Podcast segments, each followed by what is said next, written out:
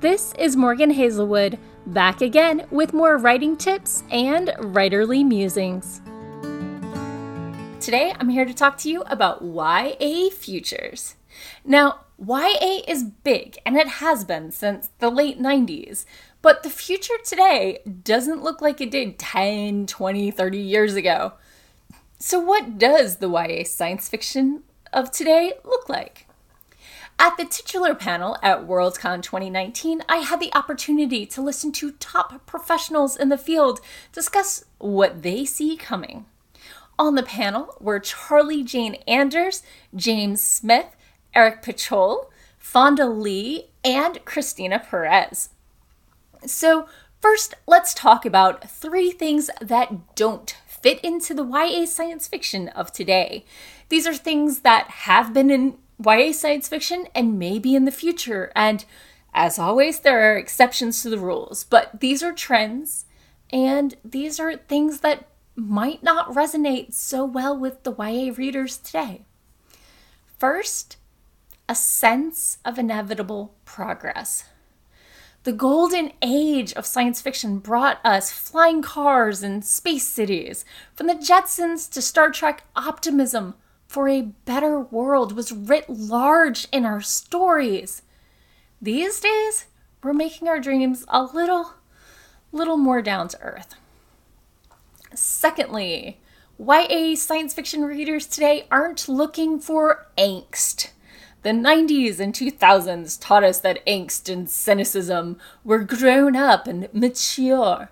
Spoiler alert, they're not. And teenage angst, when written especially by adult writers, far too often turns into teenage melodrama. And the third thing that YA is not really looking for in science fiction space. With the advent of the space race, science fiction writers assumed our future was in the stars. These days, we're looking at our own planet and resources. Space right now is a hard sell in YA science fiction. This doesn't mean there aren't exceptions. This doesn't mean it won't come back around. Trends are now. So, those are the negatives. Let's talk about the positives. Here are nine things in YA science fiction today that the readers are looking for. First off, social issues. If you've watched my channel at all, you probably have heard me talk about some of these. Um, you don't need to evaluate them in your writing, you just need to make sure that your world contains multitudes. Related, teens don't necessarily need as much handholding on social issues and explanations, especially like with LGBTQ themes. Adults may need more background Secondly, YA science fiction of today is looking at the near future. They're looking 20, 30 years ahead. They want to know what their adulthood is going to look like. They're not necessarily looking 100 or 1,000 years in the future. That is either too intimidating or too scary. Third, YA science fiction right readers of today don't need you to put on the brakes. They want you to turn the emotions up to 11. As a writer, they want you to delve into your own neuroses and baggage and trauma and put that on the page. Many of the teens who are reading these books have these same neuroses and trauma and baggage, and they want to see themselves reflected on the page. And even if they don't, their friends are dealing with this and they want to see their friends reflected. And even if they don't know anyone with these neuroses and baggage and trauma, we're out there, you're out there, and this teaches them empathy and compassion and how to deal with these situations. And they might end up in these situations.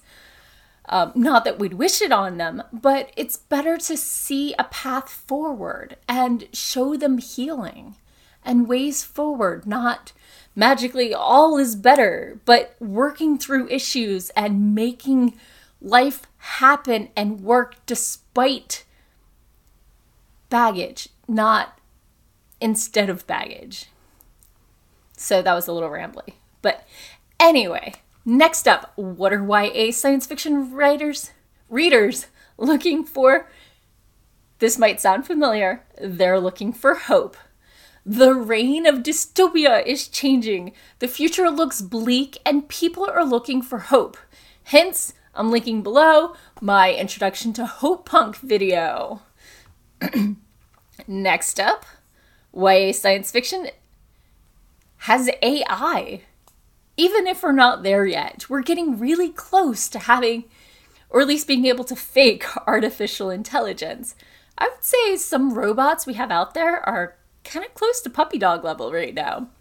Um, but then there's always the whole singularity where the first artificial intelligent becomes self aware.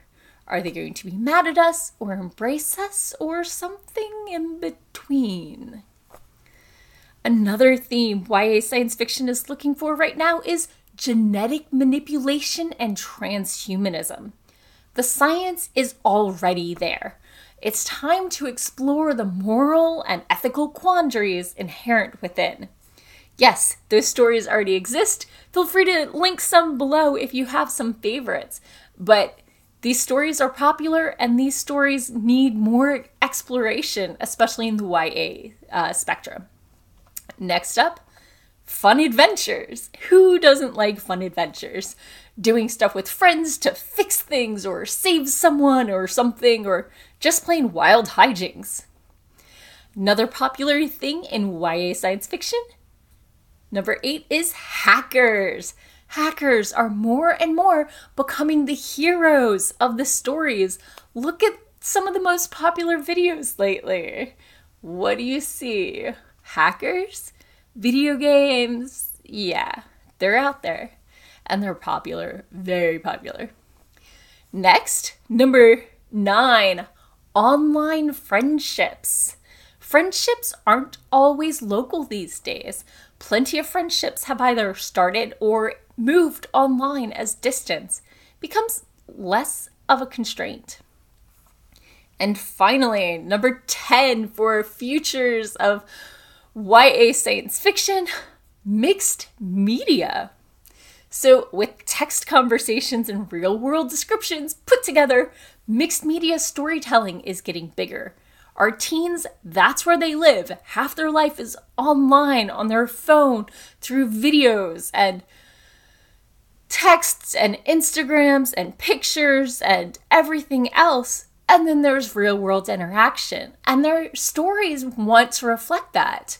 There is the feeling it might feel dated, but that's what they're looking for right now because it really, you know, speaks to their generation. So clearly, we don't actually have time travel machines, and these trends were all guesses, and YA trends change faster than any other genre. And that's all for today. Thanks for listening. If you enjoyed this episode, hit that subscribe button and share it with all your friends. It goes a long way towards helping people find me. And I'll be back again next Monday with more writing tips and writerly musings. Bye bye.